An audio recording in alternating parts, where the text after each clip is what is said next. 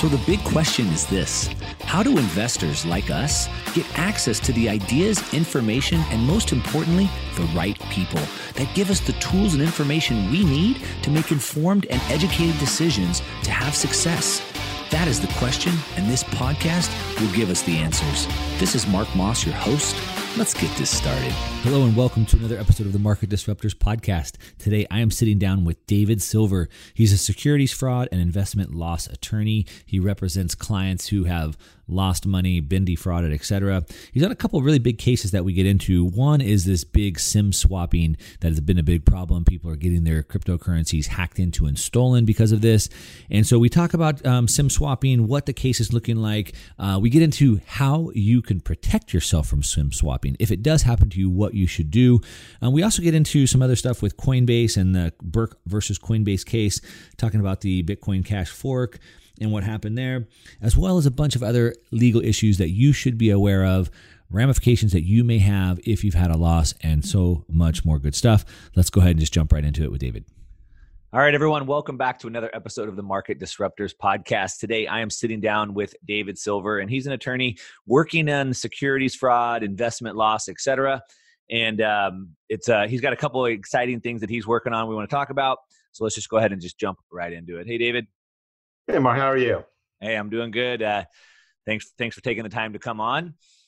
Um, I know we've worked together a little bit, kind of had a relationship for a while, but uh, really just kind of excited to talk to you and hear about some of the bigger stuff that's going on in the market today that people should be aware of. Um, but for a little bit of background, why don't you just kind of tell everybody uh, who you are, um, where you're from, and how you got to crypto, what you're doing. Sure. My name is David Silver. I'm a founding partner at Silver Miller. Um, I got to crypto like most people, accidentally. um, I was sitting in a bar in two thousand twelve in Utah, and some guy was trying to impress. We were on a board of directors for a philanthropic organization, and some guy was trying to impress the other four guys at the table. And he started talking about Bitcoin, and the rest, the four of us kind of did what everyone did, especially back then. We shook our heads. We were like, this is nothing. I mean, come on. And he took all of our cell phones and he gave us, and at the time, I thought he gave us all the equal amount of Bitcoin, but he gave me five Bitcoin. He, op- he opened up a Coinbase account and gave me five Bitcoin in wow. two thousand twelve, which at the time was worth about two hundred bucks. So I was like, ah, cool. Some guy gave me a thousand bucks. He's going to jail. I'm never going to touch this stuff. I'm never going to have anything to do with it. And then I ended up doing a case for someone about crypto Uh, against a company called Cryptsy in two thousand fifteen. And then when the shit hit the fan in two thousand seventeen, I logged back into that account, the Coinbase account, for the first time in about five years. And those five Bitcoin were worth about one hundred thirty thousand dollars. Wow. And I was like, and I was like, that's crazy. And the guy never went to jail, which was a good sign. Yeah. Um, it turns out that the other four guys at the table, he only gave them one Bitcoin each, and he was trying to impress me. And I thank him. It worked. I sent him some very nice bottles of wine when things were peaking. I still hold those five Bitcoins. So I, while I'm not necessarily a, I have never, I can honestly say I have never bought a cryptocurrency. I have only received them. So I still, I guess if by accident, I'm a Bitcoin maximalist because I basically hold Bitcoin.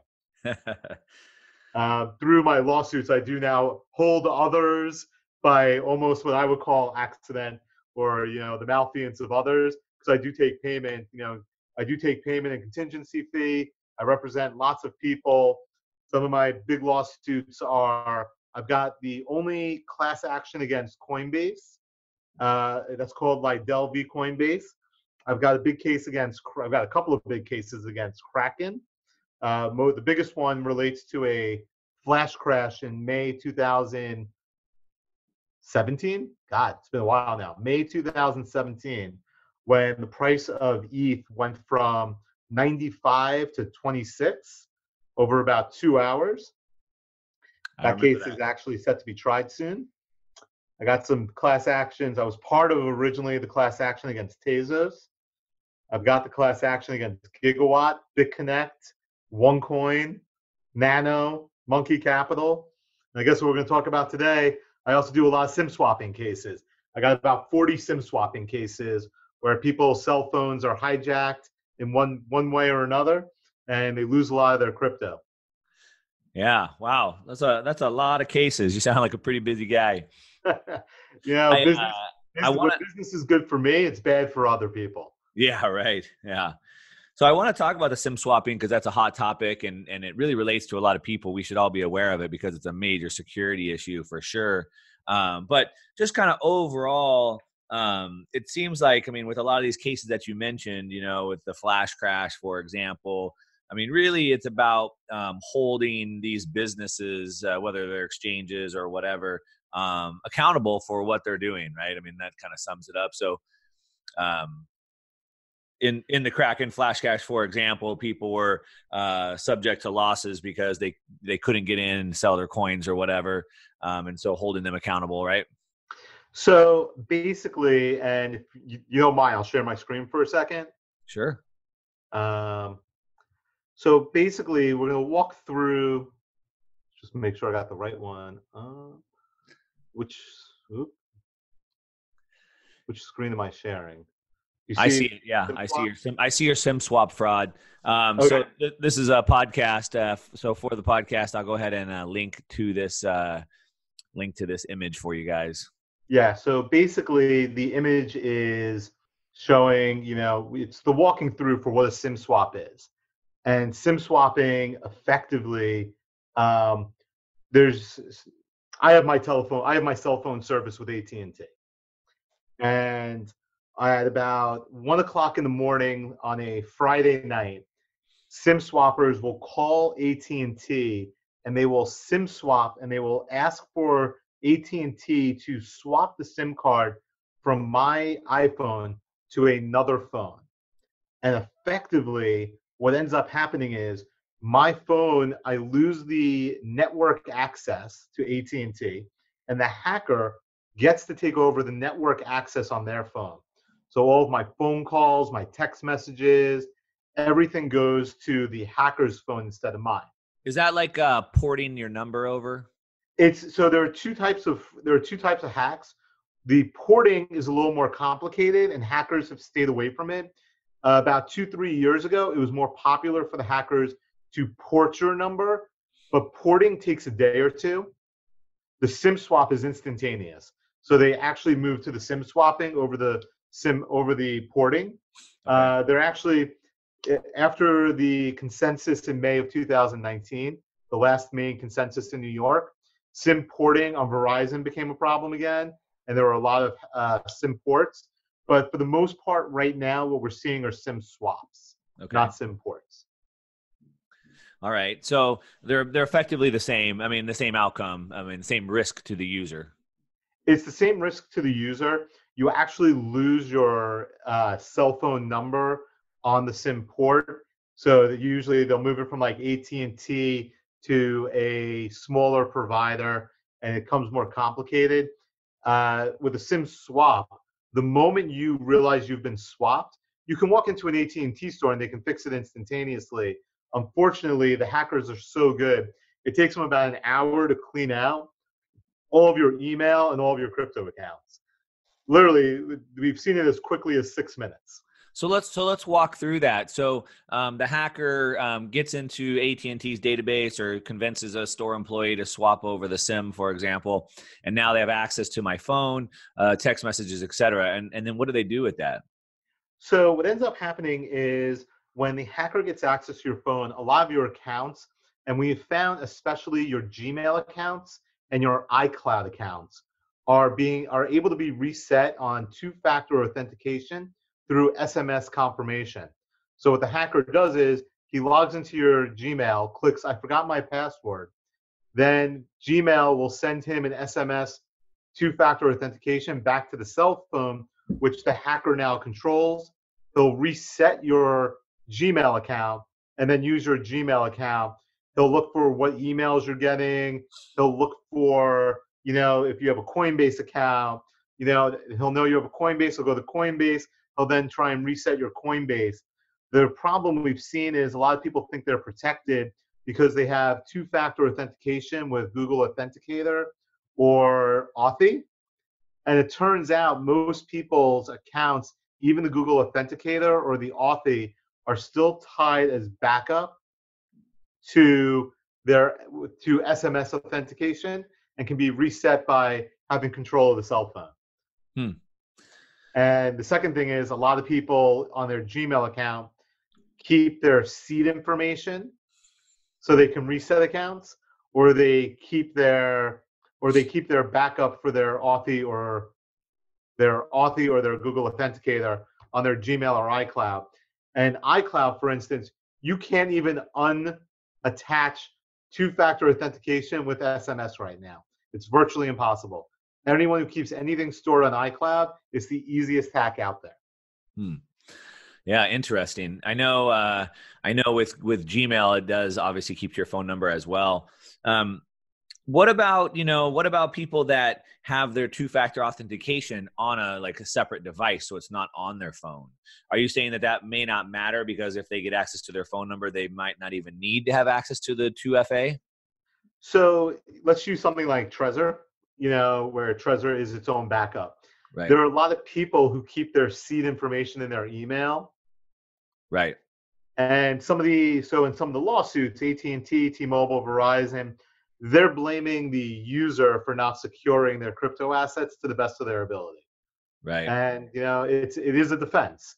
So in theory, you should be protected if your, you know, third-party secure wallet is truly secure. Unfortunately, what the hackers have found is they are most people use a backup for their security. That backup is usually stored in their email, whether it be their Gmail or their iCloud, and they come in and they sit and they basically come in and they get through the back door of the security measure because most people are lazy and keep everything in their email accounts. Right. So yeah, always a bad idea to keep your seed in your computer anywhere. I think we saw uh, uh, Ian Bellina said that he kept his in his Evernote account, which I use Evernote like crazy. Um, I think if you put it in Google Drive or uh, Dropbox, anywhere that's digital, you have the risk of a hacker getting access to that. So um, I, I, keeping your backup seed on paper is something that I've always done. But I am concerned, um, as you say, like, if they get access to the email that you log into your exchange with, and then they're able to reset your exchange with just your cell phone number and not needing the two F A. Um, so here's where, you know, a lot of people have a false sense of security, whether they use Coinbase, Kraken, Gemini, Bittrex, Poloniex. They'll think that they're safe because they're using Google two-factor authentication or Authy to log into those as their second factor. So on Coinbase or Kraken, you can use S M S two-factor authentication. If you're using S M S and your phone's compromised, you're going to be compromised. Right. If you use uh, Google Authenticator or Authy, you can still be compromised if the hacker, the first thing the hacker looks for is the Google Authenticator or Authy emails in your Gmail account. So they are able to replicate out of your, if they can, they will change that and they will immediately then go after your exchange accounts. And they are, and they've been quite successful at it. Interesting. So that frames up the, uh, that, that frames up the uh, overall issue. Um, the, the big one that's uh, super popular right now, I know you said you have thirty or so that you're working on, but the one that's really taken kind of media headlines is this Turpin versus A T and T. Um, Some of that uh, looks like it, I mean, it, it came out, I think maybe they brought it up where like actually A T and T kind of has a history of being hacked and, and people getting access to it.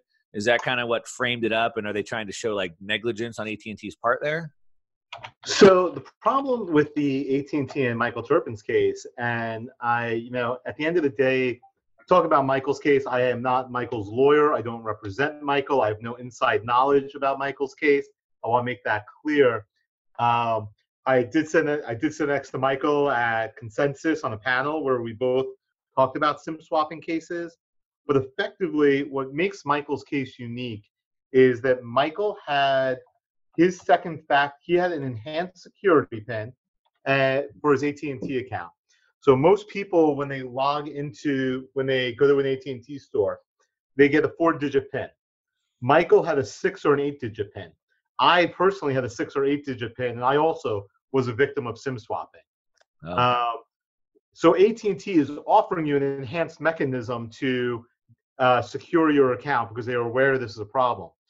So ironically, what ends up happening is that after we have these type of, you know, false sense of security measures, A T and T employees simply bypass your security when someone calls in, and anyone can bypass by, you know, whether it's telling your birthday or giving some other personal information. Now, we've learned through Michael's lawsuit and other criminal indictments that A T and T employees or contractors, along with Verizon and T-Mobile, were selling the consumer-protected information that was used to access the accounts. So again, you know, there's there's federal law at play here, state law at play here, and there's also the terms of service of A T and T at play here. Because A T and T, when you sign up with them, and this is just about Michael's case, but this is the same for any major carrier, not just talking about Michael's case exclusively, you waive your rights to a class action.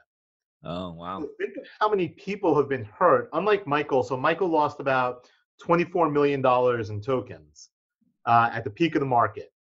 Um, now he's suing for punitive damages of an extra two hundred million dollars. Really, the only people who get punitive damages are on T V. You've ever, you very rarely see that in real life. Um, but what's interesting here is, of even like the thirty and forty people I represent, those are the people who have damages in excess of twenty, fifty, one hundred thousand, a million, two million dollars in damages. I speak to so many people who have been hit and compromised, who lost half a Bitcoin, you know, a thousand dollars worth of Ripple.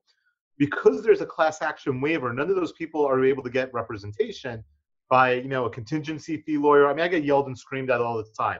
Why won't you take my case? This is horrible. I've got this, I've got that. Yeah. So for every case I do take, I have to turn down four or five. But the hackers are doing in mass, and then are successful on a couple, like Turpin, like, you know, some of my clients. But for everyone they're successful on, they also probably fail on five to ten, you know, people they're hacking. But what do they do? They walk around Consensus. They walk around every crypto conference. They take everyone's business cards. Your business card has your email on it, your cell phone number on it, your name on it. Oh, wow. They, even if they're not working with insiders, they try, they can, some of them socially engineer backwards, but they are looking for, you know, most people at Consensus are trying to sound more important than they are. So they're going to be like, I hold this token, I use Coinbase, I right. do X, I have my money here. And for the hackers, it's just, a, you know, sometimes people are their own worst enemies. They are trying to show off, they're trying to do things, and they're losing their own money. Yeah, wow. Uh, how how how easy that could be once you get that that key information. I can see that. Um, it's interesting you talk about Um, how A T and T gives you an extra security measure, um, which which tricks you into, or kind of gives you this false sense of security, I guess. Um, when you have that that extra measures that you've put in place showing that you have been proactive to be more secure, does that put more damage or, or claim onto them? So unfortunately, the answer is it's called comparative negligence. And while every while we're all trying to get A T and T to be fully responsible, A T and T's defense, and I'm not saying I agree with it, but their defense is they're not an insurance company for you, for your assets, and they are not a, and they're not a security company for you, for your assets. So they're not responsible for, let's say, the fact that you turned around and decided to put your coins on an exchange that, you know, had extra security measures that you yourself did not avail yourself to. Oh, yeah. So even if they're responsible, you're responsible because there's a third-party intervening act, that is the hacker or the criminal, and you're responsible because you yourself had your seed information for your Trezor wallet in your Gmail account. Right. You know, your Gmail account wasn't backed up with two-factor authentication. You could have stopped them getting your access. But the SIM swap itself is the first step of many steps, and if you had taken better protection in steps two, three, and four, you wouldn't have lost any money. Yeah. I, I was curious. I'm with T-Mobile. Um, it seems like it's all around A T and T, but you did mention there's stuff going on in T-Mobile. When th- this had gotten hot, and maybe back in twenty seventeen, they had contacted me and said, hey, uh, we can lock your account. Do you want to like enable this where, um, you know, nobody can change it unless you come into the store. I said yes. But I think I've heard of the cases where even people had done that, but it still was getting swapped. Is that can, yes. That true? So the reason why people talk about Turpin, Turpin's in federal court in California. It's public. My forty cases are all in arbitration and not public. So that's why those are all getting talked about. Right now, I would say I mostly, I the large percentage of people I speak to are A T and T. The next is T-Mobile. Uh, the next is Verizon, and last is Sprint. I guess since they're going to be merging soon, Sprint and T-Mobile will be one. Yeah. Wow. Yeah, I could see how they could say, I mean, hey, we can't be responsible for your whole life. I mean, we can be responsible for damages to your cell phone, but not twenty-five million dollars in, in crypto. Um, I kind of get that, but I mean, given their size and negligence, uh, I guess something, I mean, you wouldn't be taking these cases on if you didn't think there was an outcome coming, right? Well, let's take it back because you're using a word a lot of people use when they call me up. They're like, well, A T and T is negligent in what they did. They're responsible. They're, the problem is when you sign your cell phone contract, it's basically like signing a mortgage. It's probably thirty pages long, their terms and conditions. Right. You actually specifically agree that they're not responsible for any negligence mm. on your account. Got you it. Also specifically agree that your damages are limited. So, you know, it's when I tell people, you know, what the value of their cases are worth, they're like, well, that's not fair.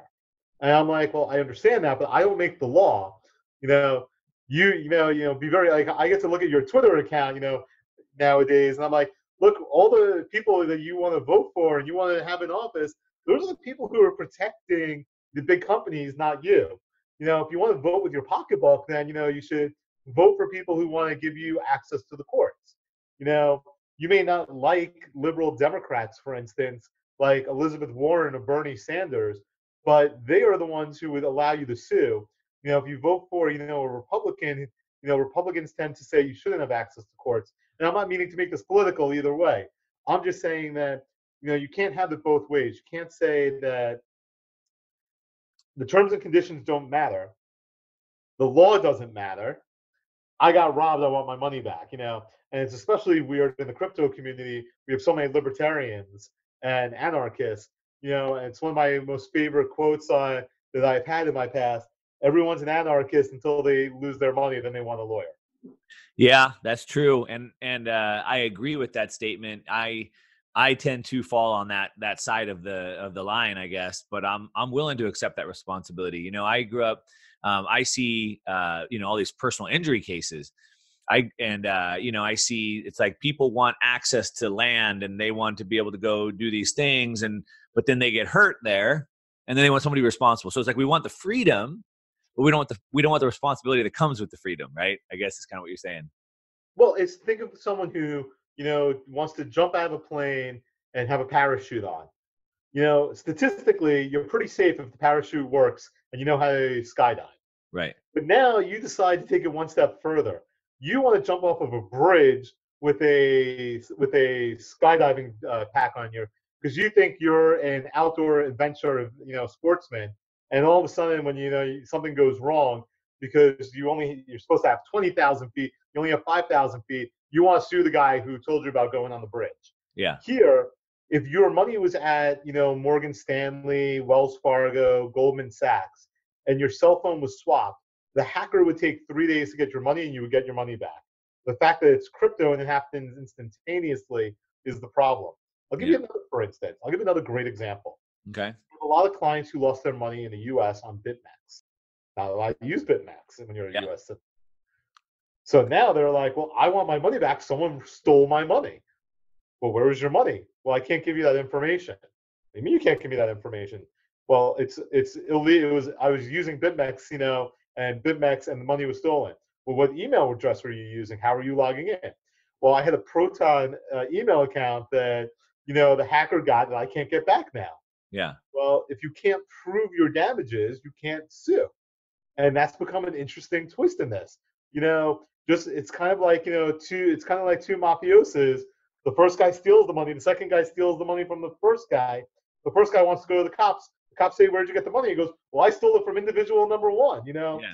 it's it's a real problem because this doesn't happen even on these hacks. if they don't get your legacy bank accounts. Right. There's a reason for that. And, you know, you got to pick and choose your poisons, and that's part of the telecoms defenses. If you were more secure, if you put your money in the banks, none of this would happen to you. Yeah. You want to do, use crypto, live, live by crypto. Yeah, that makes sense. I'm curious. Um, I'm curious. You're talking about like proving this. So like, I would imagine there has to be some proof that there was damages. I saw in Turpin's case, for example, he had to show that, uh, prove that the SIM swap led to loss. So I've been hacked. I had a, I had a hot wallet, an app on my phone, and one day I logged in and all my money was gone.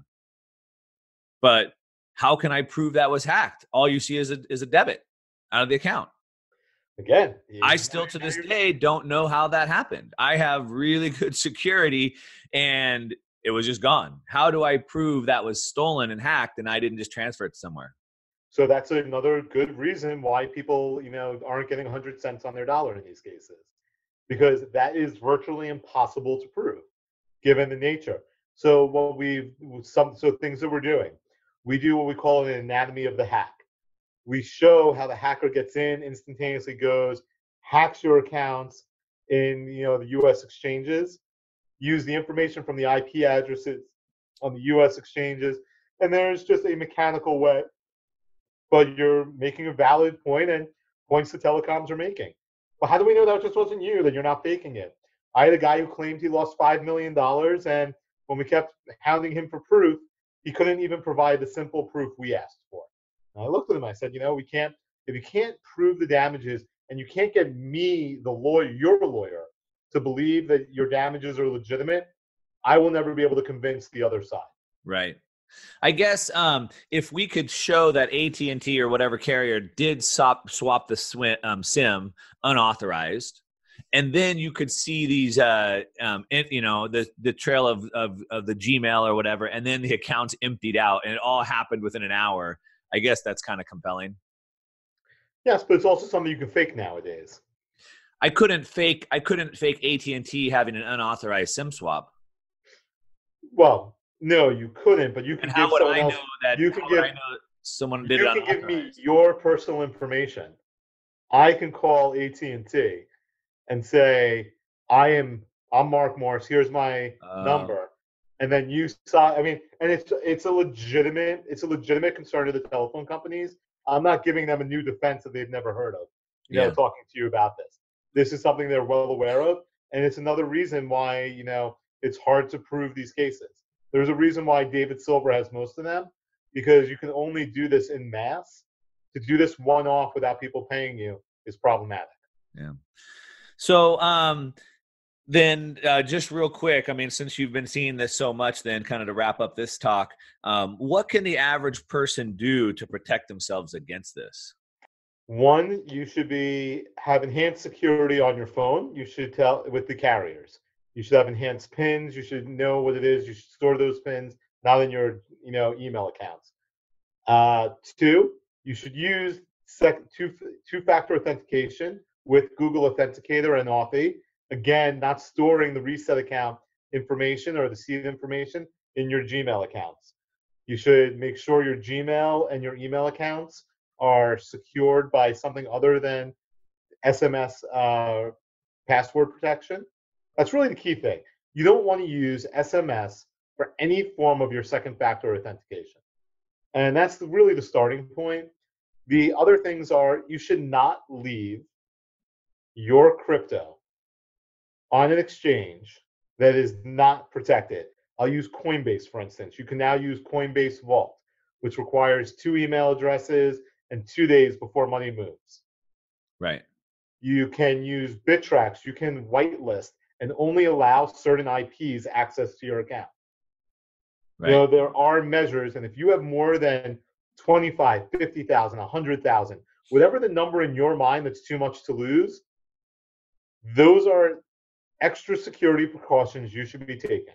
Yeah. And I'll say this, and I say it all the time. What exchange you use matters. Um, so don't be don't be a fool, and you know use exchanges that aren't in the U S and aren't the more legitimate ones. I think it's also a good point that exchanges are not bank accounts. And um, they're not meant to be bank accounts. They're not meant to secure and store your coins. And some of them, as you've mentioned, like Coinbase does provide like a vault, which is pretty cool. But most exchanges are not bank accounts. They're not meant to be that way. And you make an absolutely valid point that I want to reiterate, which is just the more money you have, the more serious you need to take your security. And uh, I got I got SIM swapped. I didn't lose I didn't lose money. My personal data was compromised, but I didn't lose any crypto. And, you know, at the end of the day, I keep most of my crypto on exchanges because if something goes wrong, I want to hold people accountable. And, but there are certain security measures that I take. I use Coinbase Vault. And people say to me all the time, but David, you're suing Coinbase. You're, you're, you say how bad they are. First of all, I would sue Goldman Sachs every day and twice on Sunday if I had legitimate cases against Goldman Sachs. What crypto exchanges were in two thousand fourteen, fifteen are not what they are today.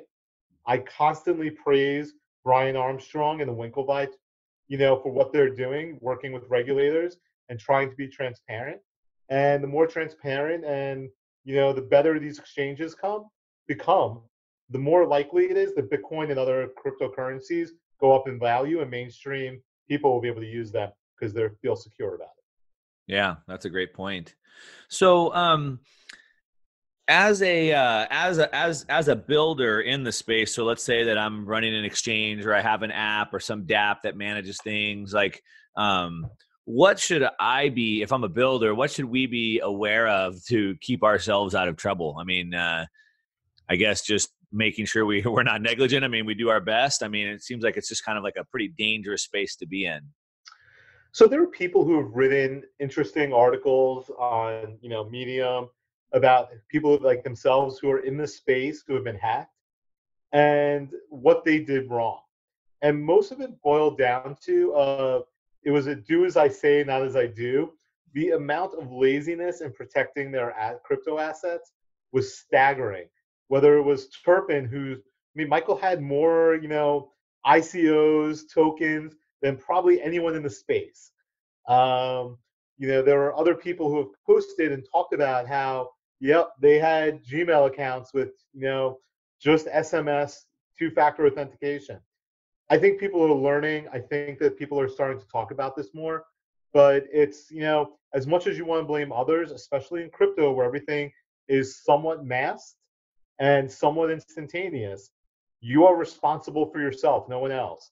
You know, it's your keys, your coins. Yeah. It's your coins, your money. You know, yeah. No one else is out there looking for you. They want to take it. Yeah. Yeah. Um, and and uh, one of the things that we love about Bitcoin and, and cryptocurrencies is finality, right? So when the transaction happens, it's final, but that works in two ways. It, it's bad. So um, as a as a user of the ecosystem, as a user of coins, exchanges, and things like that, um, what kinds of things should I um, be aware of that might happen to me that that possibly I could have a claim on, right? I mean, so um, I was on an exchange and you mentioned like uh, all of a sudden I can't trade on it or um, obviously hacks are easy, right? But like, what are some other things that we might be seeing or people might be aware of, have, have happened to them that maybe they should think about having a claim on? So this, and this is a nice segue to Burke v Coinbase that we were going to talk about because okay. Burke v Coinbase is my new, it's, it's my new favorite case of It's my new favorite case of the week. Okay. Um, effectively, everyone should be talking about, everyone in crypto should be talking about Burke v Coinbase because at the end of the day, this just changed the law. I mean, it is cases, case law is built one case at a time. And a court in California came out and just, they said something crazy. They said that at the end of the day, crypto exchanges are responsible for maintaining functional marketplaces. And this functional, a dysfunctional marketplace is a liability for the exchange. What does that mean? So let's use a hypothetical situation. There's an exchange that has a flash crash and the price of Bitcoin right now dropped from, I don't know what's trading out right now, twelve thousand bucks, uh, couple within a couple hundred bucks of that. Yep. If the price of Bitcoin on Coinbase went from twelve hundred to three hundred, and Coinbase allowed trading to go on, but locked everyone out of their accounts except for insiders. Right. That'd be insane that, you know, they would say there's something wrong, but we're going to allow people, you know, who have back, who are trading on, who had professional institutional accounts to come in and buy everyone's, you know, sell orders that were going, the cascading effects. That'd be a dysfunctional marketplace because Coinbase would know something's wrong. They would allow that something wrong to continue, and they wouldn't stop the market. And what Burke said was they didn't make a judgment call about whether the B C H being sold at the time, whether that is the definition of a dysfunctional marketplace, because in that lawsuit, the accusation is that during the first couple of minutes of trading, price spiked. Some people couldn't get in. Some market orders were placed, some weren't. The court didn't say that is by definition a dysfunctional marketplace. The court simply said that as it reads the law and as it believes, and it actually says it in the opinion, this is what we believe the California Supreme Court would decide. We are sitting, because it's a federal court case, there's a federal court judge interpreting what California law would say. And it said that we believe the California Supreme Court would believe that cryptocurrency exchanges are responsible for maintaining functional marketplaces. By the way, that's what they sell. That's what their advertising is. Look at Kraken's advertising, Coinbase's advertising, Gemini's advertising. They are selling to you, use our exchange. We are safe, we are secure, and we serve a functional marketplace. Right. So I don't. The the word dysfunctional sounds a little confusing. I mean, when you put it in those terms in your example, it sounds more insider kind of fraudulent activity. Like, hey, everyone's locked out, but our few people are able to take advantage of this market. Um, dysfunctional to me sounds more like um, something outside of our control happens. So let's say, for example, Bitcoin shoots from twelve thousand to twenty thousand. Everybody jumps in to buy it, and it's just too much volume, and the, and the exchange can't handle it, and the, and the site crashes. And that's like a legitimate problem. Would that be considered dysfunctional, or it's kind of like, hey, we're locking you out, but we're allowing you in, which is kind of more insider? So I think that's going to be what the courts, and that's why I say case law. This didn't change the law. The law is, builds one case at a time with right. jur- jurisprudence. But what it says is, now we're going to see what exactly you're asking. What is the line of dysfunctionality? Is it dysfunctional if I put in an order and it takes zero point one second to go through, but the person behind me went through in point in half of that time? The speed equal dysfunctionality. That's going to be a line. It's kind of like, you know, uh, using a, a real world example. Um, someone who it used to be that you were allowed two drinks before you drive. Now you're allowed one and a half drinks before you drive. The line's constantly shifting, and people are becoming more liable. The McDonald's case, uh, where someone spilled hot coffee in their lap. Right. You know, before that happened, was it if someone gave you the cup of coffee, it wasn't necessarily illegal for McDonald's to hand you a cup of coffee. And now you can get sued. Now McDonald's is still not illegal. It's still legal for them giving you the cup of coffee. But now if you spill it on yourself and it's ninety-eight degrees and you burn yourself, they're liable. Someone had to go to court and draw that line and that distinction. But if you pour a cup of coffee on your lap that's only fifty degrees and you don't burn yourself, that's okay. Right. Here, we're learning where the lines are going to be drawn. Um, I personally believe that if an exchange knows of a problem, and knows there's this dysfunction in their marketplace, they have an obligation to shut that down, not look at users and say, no, this was dysfunctional, but we're going to allow it to go because we're crypto- a cryptocurrency exchange and there are no rules. Yeah. Uh, turns out there are rules in crypto, and I'm proud of this judge. I think he did a great job. Yeah. It makes sense. It makes sense. I, you know, I, I, I would hate to see them being held responsible for things that were outside their control, but things that they could control and they allow to go on. I mean, somebody has to be responsible for that. You have to run an honest business, right? So, um, I get it from that perspective. So then, overall, as a user in the ecosystem, um, I guess at the end of the day, if I have um, suffered damages that I believe are because of negligence or because of purposeful wrongdoing, then then I potentially might have uh, some recourse, right? And then that's where someone would contact you. So yeah, a lot of people reach out to me and about their cryptocurrency experiences, and the recourse is, is unique to each case. I very rarely do what I consider lost profit cases. That doesn't mean that no one's ever going to win a lost profit case, but it's very hard. Most people who call me up say, I bought Bitcoin at nine thousand. I was going to sell it at thirteen thousand. Coinbase was swamped a couple of weeks ago, and they went down for a little bit when it hit like thirteen thousand, when it went from like seven thousand to thirteen thousand in a couple of days. And they were like, well, I was going to sell at that exact peak, and I wanted that exact price. I wasn't able to. And now it's back to nine thousand. And, you know, there are a lot of people who feel that should be a case. Look, this, what Burke v Coinbase said, maybe that is a good case. I'm not saying that that's not a winner, but most of the cases I handle, we do our analysis on a cost basis out of pocket. How much money did you put in? How much money do you presently have? And we do our analysis based on that. Because at the end of the day, this is a new technology. This is a new asset class. You know, it's some, there is some truth that there is some limited predictability. But so um, you, you, you, you take care of losses, but not lost opportunities, I guess would be a good way to sum that up. Ask for lost opportunities in some of these, in some of the lawsuits, but most of the complaints I've heard on exchange related matters are lost profit cases. Okay. So someone magically knew when the peak was going to be and they were going to sell at the peak. Sure. All right. I know we got to start wrapping this up here. I'd like to just kind of ask you though, where you sit um, in this whole ecosystem. So um, I wonder if maybe being an attorney gets you a little bit uh, jaded where you start to see all the bad. I'm curious what you think about Bitcoin overall and cryptocurrencies. I mean, are you, are you a believer in Bitcoin? Do you see the future um, with that? Or are you still more of a skeptic and you see all the problems?